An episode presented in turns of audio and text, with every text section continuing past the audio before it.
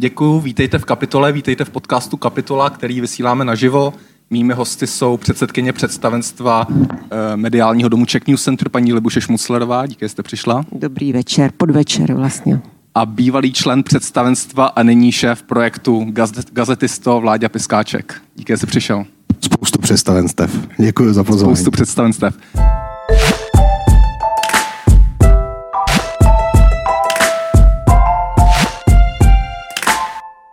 Já začnu otázkou, protože jsme na oslavě pěti let eh, webu Info.cz, eh, který se posunul za tu dobu existence, kdy si, já si to pamatuju, jsme dělali pouze články, nyní děláme podcasty, texty, videa, máme platformu, newslettery. Mě by zajímalo, do jaké míry z vašeho pohledu je tohle nutná podmínka pro přežití malých webů v současné době. To, že diverzifikují vlastně svoje produkty, dělají stále více různých formátů. Uslovují takhle nová publika.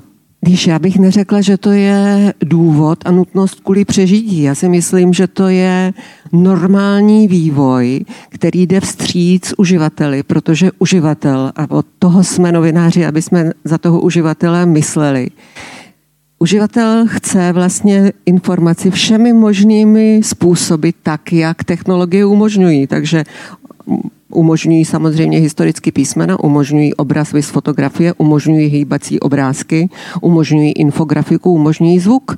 A já bych měla jako novinář vždycky ambici a je fajn, že po těch pěti letech ta technologie to vlastně nabízí víc a víc. Tu informaci, kterou mám, tak její hodnotu povýšit tím, že popíšu třeba kolegu, tak i onak. A dám mu šanci, aby on stejným způsobem se vyjadřoval. Líba měla obavu, že si budeme notovat. Eh, já to trošku rozvedu. To, co říkáte, je samozřejmě naprostá pravda, ale před těmi pěti lety to bylo možné také. Všechno z toho, co si ty říkal, bylo možné dělat i před pěti lety. Ale ten mindset, ten mindset těch píšících novinářů, ze kterých většina z nás zešla, vlastně se proměňuje docela dlouhou dobu a e, i ty mladí, kteří nastupují, jak jsem tu redakci poznal, tak teprve rozbíjí a zároveň ta poptávka a rozvoj nějaké technologie tak rozbíjí tu, tu naší tradici a prostě strká nás to tam k tomu čtenáři, tam k tomu divákovi, kde jsme mohli být už před těmi pěti lety, ale zaplať pámu, že info je tam teď. Co to znamená pro tu agilitu těch redakcí? Znamená to, že ti novináři, pokud vlastně nejsou multižánroví, tak, eh, tak ten jejich přínos pro tu redakci je nižší než těch píšících? To bych neřekl. Já nezastávám úplně názor, že každý z nás musí umět úplně všechno a běhat všude s telefonem. Jenom si myslím, že uh, ta redakce, ano, říkejme tomu médium, říkejme tomu, jak chceme, uh, že by mělo být schopno uh, reagovat v tom, v tom daném médiu, v té dané profesi, ale to, že to nedělá jeden člověk a dělají to třeba dva lidé, proč ne? Tak nebudem si notovat. Já bych řekla, že je ideál, když ten člověk přemýšlí různým mnohovrstevnatým způsobem, protože v okamžiku, kdy máte co říct, a tam je ten základ, který nejde nikomu odpustit, protože novinář hlavně musí mít co říct. Musí být osobnost a v tu chvíli to téma je ideál, když on chápe, co potřebuje vysvětlit právě textem, co může udělat jako nadstavbu jiným způsobem. A já bych pořád měla tendenci, tendenci ho to učit. Jo? Vlastně nabízet i jemu ty možnosti, protože on jinak musí strašně opisovat. Opisovat něco, co desetkrát líp řekne to video. Nicméně to, že to je nějaká kapitola učení, to je logický, ale já bych řekla, že se i ty možnosti rozvíjejí, že podcasty ku příkladu před pěti lety prostě ještě nebyly. Minimálně ne tak, jak teď dělá info. Vy jste zmínila zajímavou a podstatnou větu, novinář musí být osobnost, přičemž já si vybavuju, že ještě před nějakými deseti lety platil takový ten systém 20-20-20 v médiích, což byla nejměte 20-leté novináře, dejte jim 20 tisíc a oni udělají 20 článků týdně, pokud to interpretuju správně. Ne, jako u médií, které já jsem vedla nebo které jsem měla možnost ovlivňovat, tak rozhodně si toto neumím představit. Je pravda, že je mi a bylo mi vždycky jedno, jestli dotyčnému je 20 let, nebo 50, nebo víc, nebo mezi. Ale základ je, aby ten člověk opravdu byl osobnost. Kovy, ku příkladu, je osobnost už mnoho let a taky to je mlaďoch.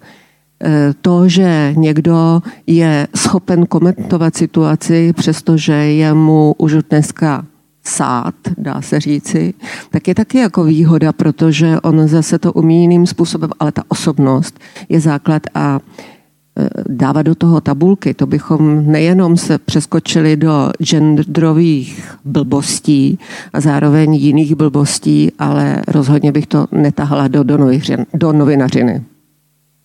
Já si půjčím tvých 20, 20, 20. Podívám Pamatuješ se, si to? Podívám Já se ne. na to. No, tuhle definici jsem nikdy neslyšel, ale seděla by mi na, řekněme, jinou činnost, která se v médiích dělala a dělá. Pojďme se nebavit o konkrétních médiích a nejenom o českých, ale pojďme Určitě. se bavit o regionu. Eh, dalo by se to popsat tak, že řekněme v touhle dobou nejpozději v září, v říjnu přijde finanční ředitel, generální ředitel nebo dokonce investor a řekne, potřeboval bych propustit 20% lidí, 20% těch nejdražších lidí a za 20 minut. Hele, tady je teďka důkaz, že pocházíme z jiných media houseů, jo? tak aby to nevypadalo, že teď nás spojuje nějakým způsobem info. Já mluvím o regionu, já mluvím o regionu. Středoevropském. Podívejme a, se do Polska například. Ale, ale tuhle zkušenost, ono to je tak, také o tom, že se musí vzít, že když se mluví o médiích, tak není médium jako médium. Nejenom jednotlivý dům, ale jeden eh, i rozdíl, rozdílné mediatypy. A ta kultura těch jednotlivých mediálních domů je stejně jiná jako kultura různých redakcí. Takže jako šéf-redaktor určuje redakci, tak kulturu mediálního domu určuje zasta hlava. Já jsem nemířil nikam na tělo, mě šlo o váš popis eh, českého nebo středoevropského mediálního Hledám konflikt. Eh, jsem rád, že jste přijali oba moje pozvání, protože z mého pohledu, z mého vnímání vlastně zastáváte trošku opačné strany barikád. Vy jste ve vedení největšího tiskového mediálního domu. Eh, ty, Vláďo, ty se soustředíš vlastně na vývoj platformy, která se soustředí na ty individuality, na ten takový individualistický styl psaní, novinařiny, tvorby obsahu. Je to protiklad a je to taková dialektika, která bude do budoucna určovat podobu novinařiny? Tak ty jsi sám zmínil osobnosti, asi nemá smysl tady zdržovat. Ta platforma, o které ty mluvíš, Gazetisto, které stavíme, je vlastně platforma, která umožní nebo rozbourá poslední bariéru vstupu do médií, pak už bude z mého pohledu nulová. A není to jenom tahle, je to typ té platformy. My už můžeme naprosto svobodně dělat média s nulovými náklady, v podstatě s tím, co máme u sebe. Bez vydavatelství. Teda. Bez vydavatelství, bez žádného domu nad sebou a overheadu, overheadu, který na nás rozpustí. Ale co jsme zatím moc nemohli do nedávné doby, bylo říct si o peníze jednoduchým způsobem a vlastně vydělávat tohle malé médium, aby samo o sobě vydělávalo peníze. Třeba tomu jednomu člověku. Platformy jako je Gazetisto jdou tomuhle tomu naproti, protože si myslí obecně ve světě, že spíše než velkých media houseů, kterých ubývá, bude přibývat jednotlivých individualit a ne nutně hvězd novinářských, ale individualit z nejrůznějších oblastí společnosti, které budou v nějaké dané činnosti velmi exkluzivní, velmi špičkový a budou schopni nabídnout zajímavý obsah jakoukoliv formou a nebudou si říkat o nějakou reklamu, nebudou si říkat sponzoruje nás eh, nějaká voda, ale budou říkat tohle je obsah, který má takovou hodnotu. A já osobně jsem přesvědčený, že tohle je křivka, která bude růst dlouhodobě. Tak zasáhnu. Opravdu souhlasit opět nebudu. A to z toho důvodu, že já nebudu popírat do ze 100% to, co vládě říkal, ale myslím si, že skutečnost je jiná. Že skutečnost je ve skutečnosti taková, eh, že se jenom pohybujeme po spirále a v tuhle tu chvíli jsme v nějaké další fázi spirály, protože Novináři a noviny začínali od osobností a začínali od těch lidí, kteří ať už v jakémkoliv oboru, ale umí psát něco si myslet, schopni jsou to říct profesionálně s řemeslem to, že v této chvíli speciálně ty velké media housey začaly se překlápět do technologických společností, aby dohnali ty hegemony, kteří začali vlastně diktovat na mediální sféře to, co budou inzerenti chtít, což je opravdu zásadní velké téma současnosti, jenom pár dat. Dneska v této chvíli ověřeno mm, celosvětově 73% lidí, celé populace světa bere zprávy z onlineu.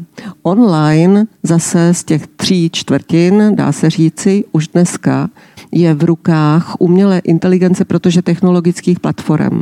Ty technologické platformy jedou na klik, to znamená, celý online svět se řídí business modelem to, co nese klik, vaši pozornost. A tím pádem vzniká tlak v tom mediálním online prostředí, kdy skutečně ty velké media housey začaly následovat tuhle tu cestu. A myslím si, že dnes přesně se nacházíme v momentu, kdy vznikají gazety staty z další strany tlačí na velké media housey, z mého pohledu, aby si media housey uvědomili, kde je jejich hodnota, protože ta je právě v těch novinářích. Z druhé strany na ně je tlak eh, z mm, inzerce a z těch největších konkurentů, což je problém, protože my potřebujeme jako media housey se z něčeho mm, vlastně živit.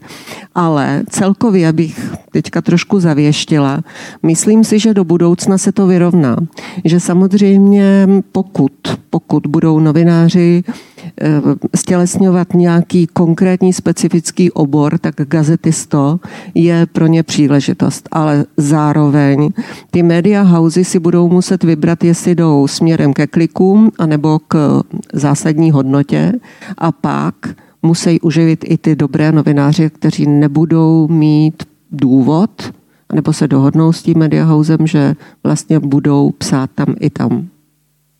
Eh, tím pádem platformy jako Patreon nebo Gazetisto mm, jsou ohrožují ty tradiční media, media housey, co se týče pozornosti, pozornosti diváků, pozornosti čtenářů, což...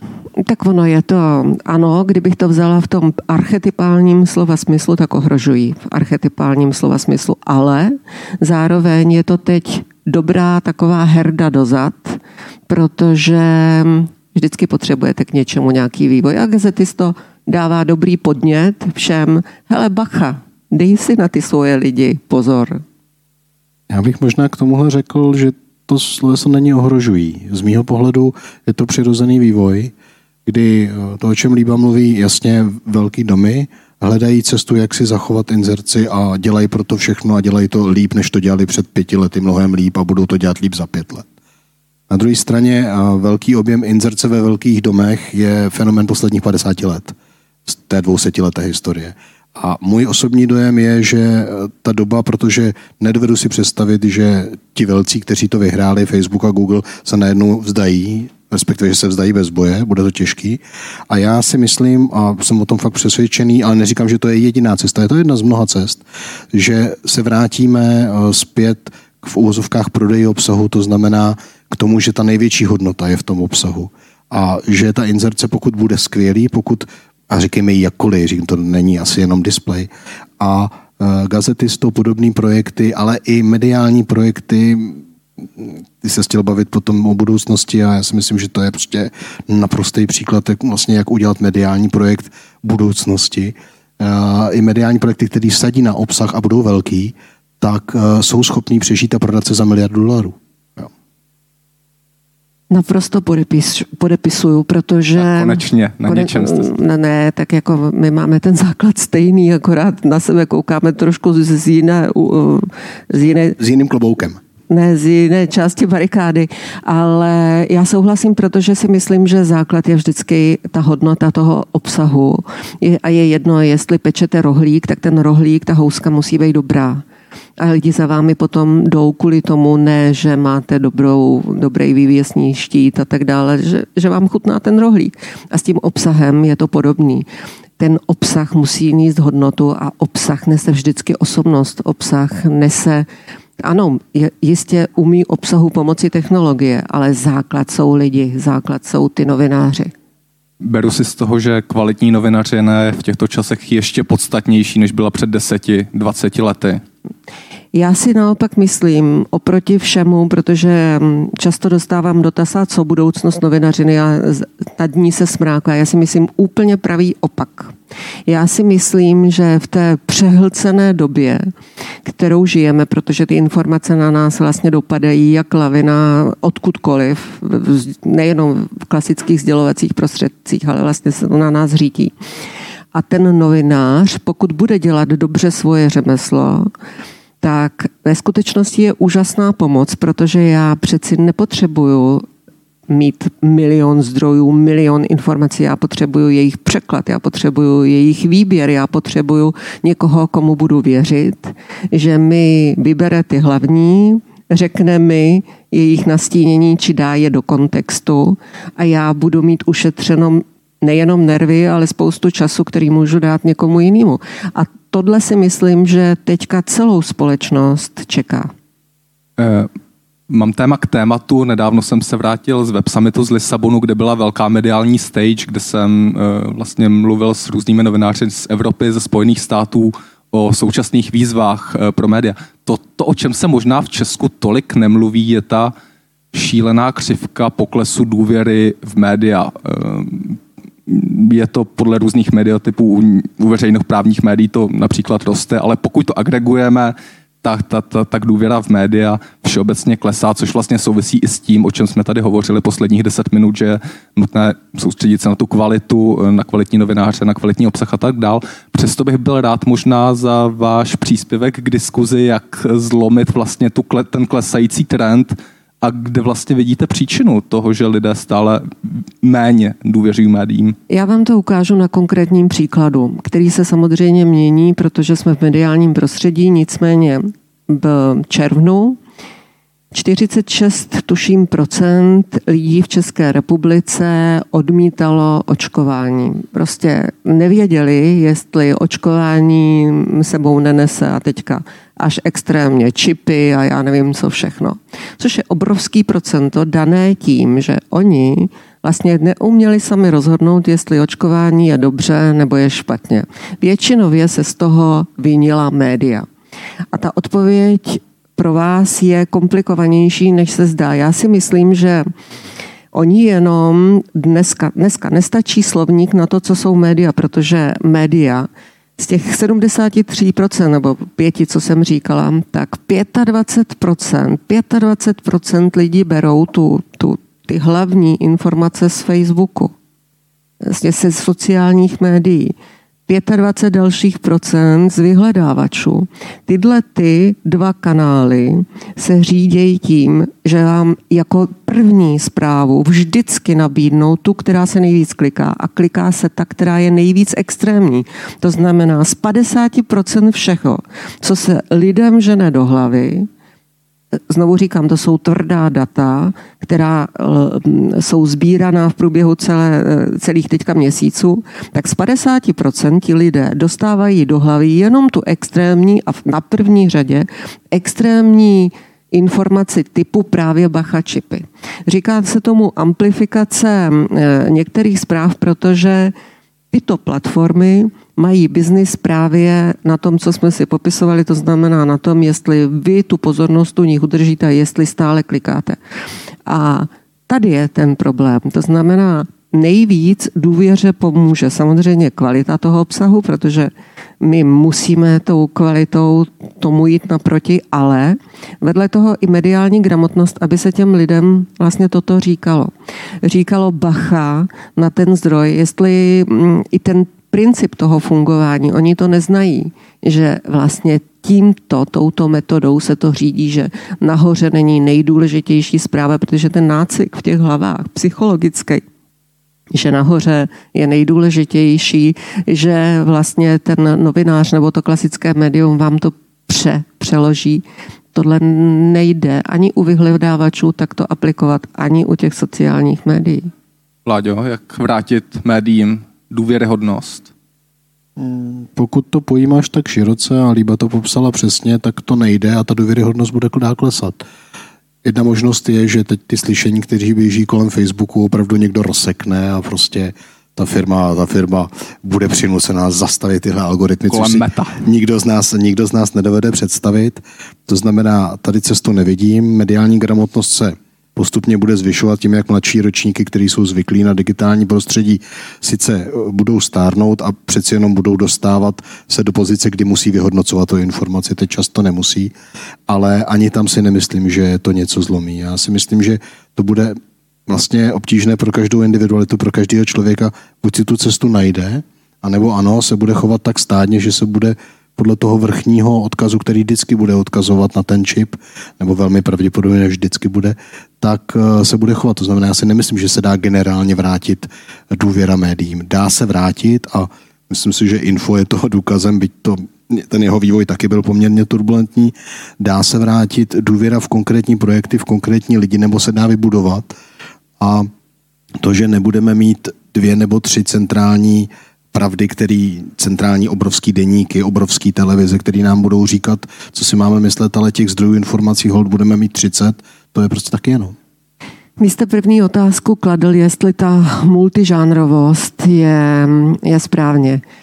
I toto, ta multižánrovost, je vlastně pomoc, jak tu důvěru znovu nastolit, protože v okamžiku, kdy novinář dostane tvář, kdy novinář může mluvit do kamery, dostane oči, tak ta důvěra mezi tím jménem, který je pod článkem, je mnohonásobně větší, což je vlastně taky psychologický důvod, proč influenceři nas, eh, tak eh, jako jim stoupla, nebo vystoupali s popularitou, protože oni vystupovali na tvář. Na rozdíl od těch píšících tradičních novinářů, kteří, když měli jít někam na obraz, tak jako se orosili a rozhodně řekli, že v žádném případě. Čili to je i ten důvod, proč já si myslím, že by se to měli u, jako učit, že nikdo z nich nechce, aby byli profesionální eh, manekíni, ale že budou-li to schopni říkat, podívejte se na Petersna, podívejte se na kohokoliv z těch velkých myslitelů, nejenom novinářů, tak um, on ten šmak a ta osobnost se vlastně může projevovat i tak, že nemusíte úplně jako dobře vyslovovat. Základ je, jestli říkáte ten smysl. Z toho mi trochu vyplývá, že bychom mohli být na dně toho poklesu důvěryhodnosti a mohlo by to při nejhorším stagnovat dále případně být jenom lepší? Já na to minimálně věřím, protože možná to nebude ještě v řádu měsíců, ale ten otřes tím covidem, to zrychlení tím covidem je skutečně akcelerace, která tu spirálu vytáčí výš. A vy nebudete moci z hlediska svého života být přikovaný jedno jestli k ČT24 a pořád se dívat, co se stalo, jak statistiky, to je blbost. Vy si potom vyberete toho pravda svého novináře je potřeba, aby byly nejenom pro gazetisto, ale i pro velké mediální domy. A pokud on vám bude říkat řemeslně i řádně všechno to, co s novinařinou souvisí, tak já si myslím, že do budoucna lidé si vyberou, nebudou tak skákat a budou věrní. Pokud teda se můžu připojit k odpovědi, já bych řekl, že to bude jinak. Já bych řekl, že až pojedeš za deset let na Web Summit, tak už tam tahle statistika pravděpodobně nebude. Protože ten generální pohled důvěra v média obecně bude tak široký a tak vlastně eh, rozpadlej, že to bude důvěra v konkrétní informaci, v konkrétní kanál, v konkrétního člověka, bude to důvěra eh, v konkrétní projekt, ale ne v média obecně, protože... A já to nabourám zase.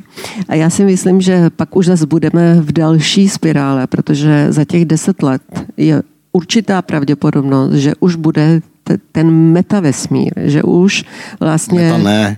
No, že už se, že se, že se posune už vlastně technologie zas do další vrstvy, že virtuální svět pro další generaci, protože 10 let to už je generace, tak ta se najednou jako odkloní a bude se pohybovat s těmi virtuálními, asi ne už brýlemi. A vlastně si to odehrajeme jenom stejně, ale jinak. Pojďme posledních pět minut, jedno závěrečné velké téma, okolo kterého se tady vlastně prolínáme celou dobu, to je Big Tech, to jsou sociální sítě. Paní Šmuclerová, do jaké míry by s nimi měly media housey spolupracovat a do jaké míry by se proti ním měly vymezovat? Jak funguje ta symbioza? Teď mě zajímá, jak odpoví paní Šmuclerová. No. Zajímá mě vaše odpověď. No ona se tomu říká frenemy, že jo. To, to znamená, že to je friendly a zároveň je to enemy, jako že vlastně je to nepřítel a ten, tohle slovo funguje už mnoho let. Já, my jsme, my jsme začínali s tím, že jsme je potřebovali, ty sociální sítě, protože před pěti lety a ještě i dnes Eh, tu návštěvnost my máme rozloženou víceméně tak, jak k nám přichází i přes ty sociální sítě. Ale i toto do budoucna bude nutné přehodnotit, protože teď, jak se tady několikrát zmínilo, jsme v nějakém přelomovém okamžiku a Každý měsíc víceméně teď přichází zpráva, myslím, že minulý týden byla další, že i Facebook se uvolil ve Francii, že bude platit. Teď je otázka kolik, komu, za jakých okolností a tak dále. To znamená, ty dveře se otevírají někam do nového prostoru, jak to bude dlouhá cesta. To znamená, to frenemy mm, je zatím nějaká poloviční cesta. A já si do budoucna myslím, že spíš bude nutné se vymezit nebo spolupracovat za velice striktních podmínek, než se široce otevřít, ber si, co chceš. Tady jsme jak na výstavišti a ty si ber jak eh, ze švédského stolu. Mluví se o tom, že eh, Big Tech, Facebook, Google, pokud to takhle zjednodušíme, ty dvě společnosti jsou existenciálním nebo existenčním rizikem pro media housey, pro média. Vidíte to takhle? Rychlá odpověď? Ne, protože teď jsme si to tady celou dobu říkali, oni eh, do budoucna eh, musí být v úvozovkách odhaleni, protože lidé tu zkušenost budou mít a ta osobnost novinářská a vůbec novinařina má jinou podstatu než sociální média. Je to nadlouho, ale jsou to obrovským existenčním rizikem už dlouho, protože média ztratila to, co měla téměř 100%, a to je distribuční cestu svého obsahu před lety – a teď ji strašně špatně získává zpátky formou paywallů, formou sociálních médií, formou čehokoliv. A vlastně dobírá se jí spousta streamy a jde to stuha. A zatím je vidět, že bez těch eh, sociálních sítí a můžeme jim říkat, ať platí 3 miliony, 4 miliony, to vlastně teď nejde. Eh, poslední otázka, pak bude online eh, oficiální přivítání a zahájení, zahájení oslavy webu info.cz. Mě by zajímalo, už jsme tady trochu o tom hovořili, média byla založena na, e, na reklamě velkou dlouhou dobu, teď se začínáme trošku přiklánět k tomu, e, k tomu předplatnému. E, je to podle vás cesta to předplatné, nebo budeme jako média, jako vydavatelství potřebovat ještě nějaký další revenue stream, se tomu říká?